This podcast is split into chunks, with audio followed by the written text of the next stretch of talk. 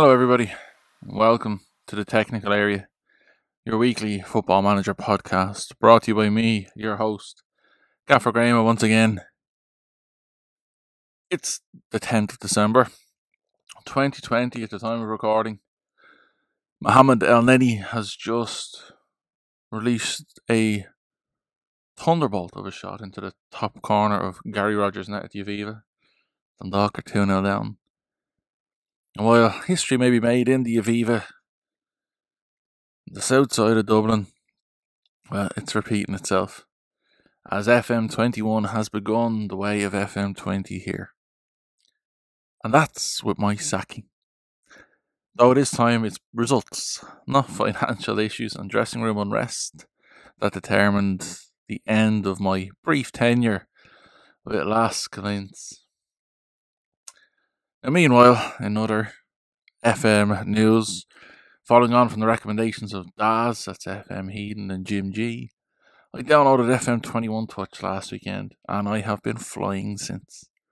But before F M Touch time came, after F M time, I'm in a place now where F M twenty-one Touch is where I'd rather be. Now this week's pod is our fifty-first, so building on from the successes of Big Jack last week, we're pushing forward and aiming for that big number one hundred. Please God, by this time next year. But before we get into the meat and bones of recruitment, which is this week's topic, I suppose a little bit more on the Lask thing, because I don't even feel like blogging about it, if I'm honest. This time last week, I was telling you all about Lask, waking up in the hotel in Linz, looking out on the snow-covered mountains and snow-covered town, and getting all excited about what could happen in Austria. But this week I've lost my job. Losing five of my six league games in charge, including last night's two nil humbling to the bottom side without a single shot on target from us, I suppose justified the board's decision to remove me from the job, though the appointment of my predecessor as the director of football, you know, that was a bit of a, you know, a male appendage move. But I suppose even with the save, what confused me with the whole Lask thing even more was we had some friendlies pre-organised in between league fixtures, because there'd be a gap of say ten days between league fixtures. So to keep us ticking over, we did have a few friendlies organised, and in those friendlies we looked sharp.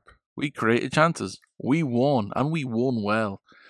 We made the opposition pay. And then three, four, maybe five days later, we would just lie down against our domestic opposition and let them do to us what they wanted. Now, I'm now in a horrible position. You know, I'm right. I write this podcast, I record this podcast, I blog, because I love Football Manager. And, you know, I'm now in this unspeakable third place of looking for a third team to manage in the first month of F M twenty-one. Not great, really. I'm like, thank God I didn't buy their jersey, that's all I'm saying. But meanwhile, as I've already said, I'm playing F M twenty-one Touch, and I'm playing with Atlanta United. It's fun because the American M L S rules don't apply. It's fun because there's no draft. And we are storming it. Our finest moment so far was our nine one aggregate win in the first round of the North American Champions League. And Eric Torres has scored six goals in his four games so far. I think it's actually seven. I think I played another. I think it was seven. He scored again just before I recorded here. So he's seven and five. I have Joseph Martinez struggling, who's supposed to be the star of the team. And the former wonder kid F, Eric Torres, seven in five, and I am loving it. Now, the reason I kind of went for F M twenty-one Touch is like I always end up getting every year I just say I'm not going to do it, I'm not going to do it, and every year I do it. But after speaking with Daz and Jim G last week, it was a simple decision to go down the F M twenty-one Touch route. And to be honest, I've really been impressed with the game this year. It seems like the gap has really been close, although bits and pieces are missing. the gap has really been closed between, you know, the overall experience of the bait of the, you know, touch and the full fat version.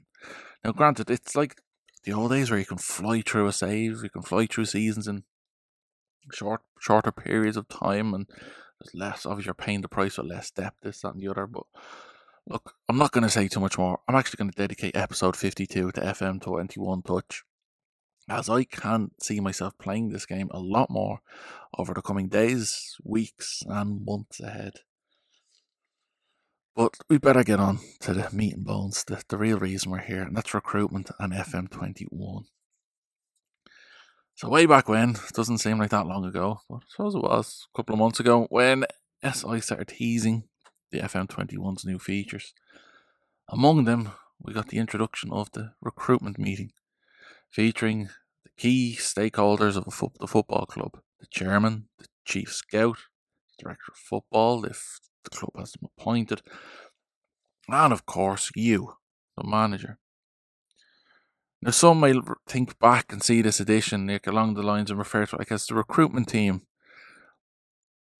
You know, this brand new name, but really some of you obviously are thinking of Brendan Rodgers' failed time at Liverpool, where, you know, justified, probably, because it was unrefined at the time, but you know, there was a lot of bad pressure on Liverpool's transfer committee at the time about the tension and the power this committee had at the club, and how they destabilised Brendan Rodgers' position at the club, and you know, it ultimately played, played a role in the dismissal of the Northern Irishman from the Liverpool job, much to the shock of Thierry Henry, as you might remember. What Rodgers did not like, though, with this transfer committee was that he was being overruled on the signing of new players, and that this committee wanted to sign players Brendan Rodgers did not want.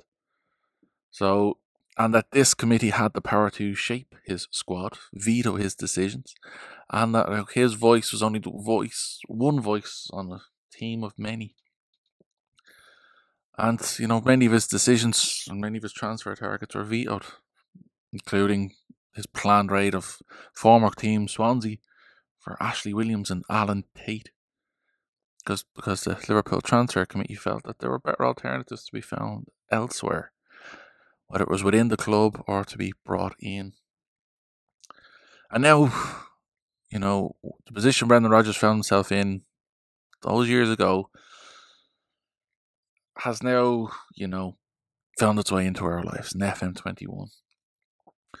And while we hope for, you know, the transfer committees, you might see, uh, you know, the way it's come almost full circle at Liverpool now, we could potentially find ourselves in a position where Brendan Rodgers was in, dealing with the prospect of the club, you know, recommending signing players that we do not want.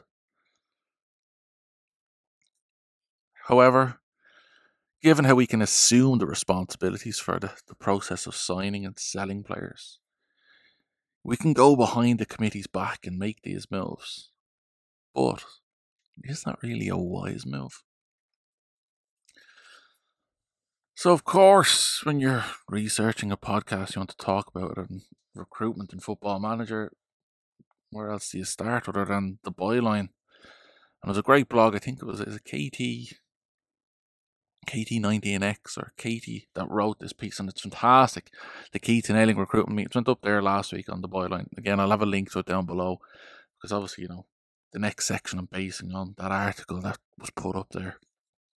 But first of all, I have to ask the community, because you've all been using this recruitment meeting in F M twenty-one, what's your take on it? Almost half, forty-five point five percent gave it a thumbs up, which means oh, just over half, fifty-five point five percent gave it the thumbs down. I got my numbers right there, forty-five and a half. No, I didn't get my numbers right there. Apologies. forty-five and a half percent gave it the thumbs up. The other fifty-four and a half percent, you know, giving it the thumbs down. It's a bad typo there on my part, especially being a teacher. Mark Bond had a nice bit of extra thought on it there, saying, I think it's a really good addition to the game. Maybe more so that I'm using my recruitment team to suggest the majority of my signings as a rule of my save, but I think it's great. I suppose that's where it comes down to. It's the discipline of, are you going to use this committee or not? Are you going to follow and limit yourself to what comes up there? Or are you going to go for the old-fashioned route of saying, hang on, you know, I'm going to stick to what I know here? But in F M twenty-one, the feature where managers now meet as part of the modern transfer committees or recruitment teams, the club comes together to identify potential new signings, identify players who need to be replaced due to age and contract reasons, while also revisions to the, the club have to def- redefine the philosophy. It gives us the chance to re- re-familiarise ourselves with the philosophy of the transfer market that the club has, whether this is in a short or long-term capacity. Now, before your first meeting, the most important thing for you to do is have and develop an idea of the shape or makeup of your squad, of your tactical approach, and areas where improvements need to be made. Now, a caveat here that I feel you should be aware of is to become familiar with the depth and the quality of your youth teams as well. Because if your first team is lacking in a certain position, but you've a potential replacement ready, or you you should be willing, really, to place your trust in them. Now, if this player is sixteen, seventeen years of age and you don't feel like it's the right opportunity for them to step up into the, into the first team, maybe look to the transfer market then to find a short-term stopgap to be the, you know, so someone who doesn't block the path of this potential emerging player. If you've got a fantastic young right-back coming through to replace the right-back in your team, you know, you're not going to go out, I wouldn't go out and sign like a twenty-one, twenty-two-year-old right-back to be the first, you know, first choice now and in the long term. Said maybe the best thing to do would be sign a twenty-five, twenty-six, maybe twenty-seven, late, even at the early thirties kind of a player, just to, you know, be there for now, for the year or two, and then phase them out eventually, I suppose. Gives your chance, your young player that chance to become the player they could potentially be. These meetings in Football Manager, though, do, you know, remind us of the recruitment aspects of the club vision. At Linz, it was, I wasn't allowed to sign players over the age of thirty, which is fair. It was grand. I, I really was relishing in that prospect, but, you know, new beginnings and all that. Your director of football on Chief Scout will inform you of the positions they believe require the most pressing need or focus in the market, with information under each suggestion explaining why this need is a pressing need. Now, obviously, once you go through and sift through all of these recommendations, you'll be given the opportunity then to set up, you know, a short-term focus for this position. And then there's plenty of criteria there where you can really specify what player you want, whether it's style, setting the, you know, the limits of current and potential ability, what's their availability kind of right now, and, you know, even establish an age range. Something you might have been familiar with with the player search and even the scouting screens of older versions of F M. Using your analysts to, you know, enrich these meetings as well. That could also be a worthwhile process, a worthwhile measure for you. Because what you can do then is you can set actual metrics, key metrics, to help in the identification of the new talent, the new player it is that you want to bring in. And like use it even as like a, a tiebreaker, I suppose. Use it to develop a, a rounder picture of the player it is at your disposal. And even now the, the, the whole picture of what happens in a recruitment meeting could filter outside that meeting and into your scouting centre. Because if you go into your scouting centre, you now have a new filter, which is the recruitment meeting filter. That means that players from the recruitment meetings can only be presented through this option. Now, look, we all love, you know, going through the player search screen, looking at attributes, if you've, whether the masking turned on or off, exploring the free agent, the transfer, listed markets, all of these. But maybe, I suppose, that sense of realism should come in from the recruitment meetings. As Mark says, just, you know, to discipline yourselves. Of course, not to take the fun out of it. If you want to play the other way, go ahead. I'm not, you know, trying to be, you know, eulogising or, you know, advocating one way of playing. Play the way, of course, it's best and most comfortable for you. But, you know, maybe develop a little discipline. Could be, you know, your adventure in F M twenty-one. Now, the thing is, when it comes to what happens in Football Manager, we all know it's based off, you know, interactions with those in real life. It's understanding what happens in real world football and how can we adapt it to F M. Football Manager, obviously, with this new podcast as well, the series with The Athletic.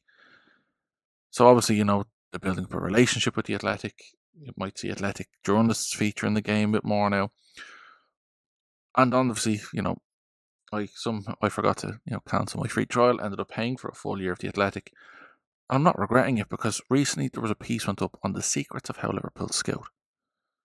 Now, obviously, Liverpool scouting is getting a lot of praise right now because, you know, of the players the club was brought in, and, you know, Salah, you look at the front three of Salah, Mane, Firmino, the, you know, how well the club, you know, scouted those players to bring them in, built up the picture. Now, obviously, as Football Manager players, we might have known these players were well worth doing. But in the real world, of course, things can be a little different. So, what lessons can be learned from what Liverpool do? And what do Liverpool do? And maybe, what could we adapt in F M? Now, Liverpool's recruitment team is headed up by Michael Edwards. He is the sporting director. And he, you know, he is the head of the team. He, along with the chief scout, the head of recruitment uh, strategy, they work together with their scouts to put together a grading system from A to D. And players are given this grade, and that, you know, helps the club understand, you know, where this player is at and relative to the players of the squad. So similar to that scout, that rating we get of the percentage. So A, B, C, and D. So it's up to you, you know, what way are you going to go with A to D, or are you just going to stick with the colour scheme that F M works with? But players at the top end, the A players, they have the capacity to replace a current first team player. B's supplement can supplement the squad or develop into future squad into future stars of the squad. C players are you know you know require regular check-ins to monitor progress, and D's are not good enough. Oh, sorry, I should say this next section now comes from The Athletic. So The Athletic is a direct source here. I'll link again the article down below. If you do have an Athletic subscription, go and check it out. Well worth a read. This. Now the thing with those, back to this now, the thing with those grades is A's are rare. Players with this grade mean the club must take immediate action according to the recommendation of this scout. These, these are the most common. But they will be given ample time to impress. If a player rates low now, it doesn't mean he's going to, you know, we should just forget about them. You know, ta- you know it's your requires kind of keeping a little bit of time on them. You see, the future is paramount. So as soon as a player is signed, whether it's, you know, record signings Alisson or Van Dijk, Salah, whoever, the pursuit of the replacement begins almost immediately, because now no transfer is ever a guarantee. It's never a nailed-on cert that this player will come in and do it, really. Now, the club works with a very small scouting team, about twelve to fifteen scouts, and each scout is given responsibility for two or three countries or sub-regions. Now, this also could come with the caveat of, you know, having another role elsewhere. But the idea is, is that, you know, where clubs like Manchester United might, I think what they were they were mentioning in the piece, where they might employ a scout for every league in the world, which might be the best approach for Football Manager. But having kind of scouts overlapping, scouts responsible for, you know, different, you know, areas, different countries, different cultures, it means that, you know, the opinions that could come in could be a little different. And it causes the scouts to, you know, tru- truly really and truly experience different players in different countries, different settings, and question, you know, what it is they're seeing and make better comparisons. And what focus is given is that Liverpool tried to focus on players under twenty-four and under. But scouts are, of course, given the freedom within their regions to, you know, go above that if, you know, a player, you know, is there that is worth the recommendation. Of course, you could say there's a transfer model at the club that was broken to sign Thiago. The club spending twenty-nine million. or, or so, or whatever it was, on the twenty-nine-year-old. So really, you're looking at a player here who, you know, went against the model that Liverpool were adopting. Now, the other interesting thing that comes up here is that scouting summits are only called once or twice a year. And there is no compulsion on a scout to be physically present. So but the thing is, to have a scouting meeting only once or twice a year. Where in Football Manager, you can have them every day if you want. That presents a very interesting, um, I suppose, notion, an interesting facet, an interesting point that maybe, you know, if we limit the amount of scouting reports we see, we're not constantly making judgments, making judgments, and that we mightn't have buyer's remorse, where if we sign a player and a month later we get reported, oh, there's another guy here who's better and cheaper. You've already spent the money. So maybe, you know, reducing the exposure to the market could be well worth, well worth it. And maybe checking in once or twice to see, you know, are there players in that A grade? Well, I'd say eighty-five and over there. There are there players that are eighty-five and over?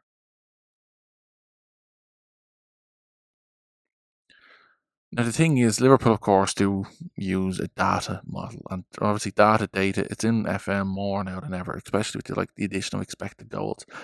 And as we said there in the recruitment meetings, that we can get the analysts involved as well in establishing key metrics. But the thing is, what Liverpool will also do is they'll use... They'll judge potential signings by the same metrics that they judge the current squad. So if the data of a player, like even no matter who he is at Liverpool, if, no matter how well liked and well respected he is, if that drops below expectations, then Liverpool Sporting Director Michael Edwards would ensure the development, that this recent development is flagged, and conversations start about the future. If this player's performances are dropping, then maybe it's time to, you know, let's start looking who's the replacements, who we got tagged and flagged and earmarked to come in here and replace them. Disagreements, of course, are welcome at the club. It's a requirement because, you know, the potential value of a player that, you know, and others who could be better suited to the club, you have to have the discussion. And obviously, we're on our own, so we have to have this internal monologue, this internal discussion, based on what the game is saying, what we're seeing. So these disagreements are not a bad thing. And of course, at the start you might make mistakes, because everyone makes mistakes at the start. It's the only way to learn. Monchi himself, you know, is one of the advocates of, you know, making mistakes and understanding it does take time. That if you're adopting a data-driven approach at Football Manager twenty-one, it does take time to develop a system of information. Only after it reaches a more advanced stage can it be used more cleverly, which then leads to better interpretations and a refining of the process decisions. That direct quote, of course, from the article, but yeah. So don't be worried about making mistakes at the start. The data doesn't always, isn't always there for us to make judgments at the start. But what I would advise is at the end of every season, you know, have a new save file if you want to collate the data, because of course, a lot of these um, metrics, a lot of the data is wiped at the end of each season in order to reduce the storage issues that F M could potentially cause on whatever device it is you're playing on. Now, the data can also, you know, bring players up who your scouts might not be watching. And, you know, when these lists of players are drawn up after being watched and judged, what you do is using the data and using the scouts' eyes, so the analysts and the scouts, you have to then look at these players, and if you want to do it the Liverpool way, examine them with three key determiners: ability, availability, and affordability. What is the current or potential ability of this player, and is it good enough for where we want to go? Is this player available? And if he is available, is he affordable? Now, you might, you know, pawn all this off on the director of football. You might pawn off on the sporting director to, you know, understand whether or not these players are affordable. But the options are there in F M. The game is becoming more real that we can delegate just like this. Being prepared and planned for the summer is also key. Liverpool summer plans tend to begin to develop in March. Scouts will work in a team, so multiple reports will come in on the same players from different sets of eyes, and that will help make decisions easier. Of course, you, when you're developing your responsibilities, you have to set this as key. That if you don't want, if the man, if you, the manager, do not want the player to be signed, you do not sign him. But of course, as with Liverpool, the owners, of course, can say no to the deal if it doesn't make financial sense. And I, that has happened to me in the game before, where the club would say, look, we're not spending this amount of money on a player. He's not worth it. We don't feel.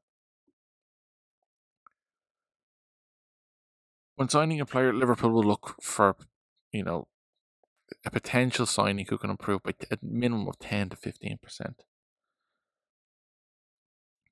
So potential stars, look for that minimum ten to fifteen percent. Look, see if there's an extra star or two that they can, you know, bring up. And versatility is also admired. Now, obviously, with Liverpool, at the minute, you're kind of looking to plug a lot of round holes with, you know, not exactly square shapes, but, you know, players who can fill these gaps well. So versatility is all, is, an, is deemed an attractive quality at Liverpool. And I know myself, a football manager, I'm attract, attracted more to players who have that versatility, who can play multiple positions. It certainly makes selecting a bench a lot easier, that you can have nearly cover the whole pitch with the players you have there. But without a clear picture of what the manager wants in a player, the scout's job will be more difficult. So you have to ask yourself the question, is there an identity? I know Mar- Magnus Steinkelsen, Matty Luss, has only said that earlier in his piece about D N A. But what attributes or roles are required for your system?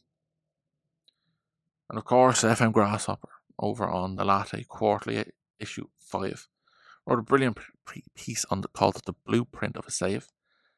So we're transitioning from the Athletic to Latte Quarterly from. And again, this will be linked below, and this kind of final section here is going to be based on uh, F M Grasshopper's article there. So without having, so as the Athletic article said, without having a clear picture of what the manager wants, the scout's job will be more difficult. So what should a manager want? Well, Grass has some excellent examples here. Do you want Fibra in your team? Now, Grass used Fibra successfully, and we all may be aware of Grass's series with Fibra, where he based himself on the Fibra policy seen and used by Diego Simeone at Atleti, developed back in Velez. And what Grass did there was he established central mental attributes to underpin what identify a successful team could be built upon. And these attributes were aggression, bravery, determination, teamwork, and work rate. But of course, Grass's best bit of advice there is don't limit yourself too much. Of course, attributes, roles, D N A, that could also be down to a Cantera policy. You know, with a sense of tribalism, club, you know, really embracing their roots, embracing where they're from. You know, ident- not even just identifying with the, you know, with what the culture of the fans, but bringing that culture to your playing squad. And limiting your signings based on, you know, where they're from. If it's Athletic Bilbao with the Basque players. If it's Chivas in Mexico, Chivas Guadalajara with their Mexican players. Or even if you want to go for the F M route as well. F M Renties, you know, uh, had that series with Siafok in Hungary, where he used birthplace, nationality in the scouting section, in the player search section, and that players must be from within one hundred twenty kilometres of the club to play for the club. And that series was fantastic and well worth the read, because it shows success can come from it. But patience, of course, is a virtue. You know, statistics, of course, then is also another way you might want to go. So instead of looking for attributes or roles, you could be looking for statistics. Do you want to go like Liverpool? Michelin and Brentford even. Michelin and Brentford, both owned, we spoke about them before in the the rise of the new club kind of mini-series we did there back in the summer. But obviously, just a quick touch back there, you know, they're owned by a professional gambler, Matty, Matthew Benham, who does not believe in luck. And so data drives every decision to bring success to the club. And analysts will look in every nook and cranny to find value, to find a star, a gem. Decisions are made from every decision that the club has made using the data, whether it's team selections, tactical styles. Even then, team talks and post-match briefings are informed by the data and statistics. So how could you bring that to what you want to do in Football Manager? What data, what metrics are key to you? I started working on something last year with Bayern to see what I could do. It's not, you know, it's still rough at the minute, but I feel like I'm getting there. And now that we've added X G in, I think, you know, the chance is there now for us this year to begin to look at statistics and understand things in a new way. But on reflection of recruitment meetings, of course, you know, it all can boil down to very simple question. You know, what equals success? Tactics or talent? Because the recruitment meeting now poses an interesting question. When recruiting, will we use a talent-based approach or a philosophy-based approach? Now, let's be clear, when it comes to recruitment, poor quality players who fit a philosophy will not be signed over better able better player, players who may not, you know, who, who may fit ninety-nine percent of what we were looking for. Not so, and where the poorer player might fit one hundred percent, but as Grass said, not limiting ourselves. We everyone knows that when the talent is available who does not fully fit a philosophy, we do have to make a decision, and you have to understand. We we have to pick a stance, and what is the stance that will be taken. Now, I asked the community this, look, when you're signing players, what do you base it on? No, no one says talent. That one hundred percent of the people who responded said, look, I sign players based on my tactic and my philosophy. Charlie Tango, one of these people. One of the more interesting things to me, because he's doing a level ten save, is the recruitment side of things. Players can only be signed because them or their agent has approached the club. They appear in a scouting report or I've played against them. No more transfer listed or loan listed players. Just using recruitment meetings, you know, to keep things interesting and reduce the bubble of knowledge. So that obviously, of course, helps you develop and understand, you know, what it is you're looking for. But of course, you have to see where does it fit into your tactical philosophy. If you're stuck, Liverpool were stuck in twenty fourteen after the departure of Luis Suarez and ended up with Mario Balotelli. But when your team favours team ethic and movement in the final third, will you sign a player who's not a team player, whose movement is poor? No, but will, will your approach only bring you players who fit a certain system or approach? What role will data and scouts play? Will you? How will you judge their contributions statistically, based in comparison with their abilities? Of course, what scouts do is they will unmask the attributes if you have the attributes hidden. So the better the scouts judging potential and current abilities, the better your picture will be. The clearer it will be on what the player's ability is now and in the future. Because of course, potential is based on that, you know, on those hidden attributes, and your scouts can un- unhide them, can find them and reveal them based on their abilities. Of course, you know, there might be the allure there of piecing together a talent-filled team that doesn't have much emphasis on style of play, but they're just the best players in these certain roles.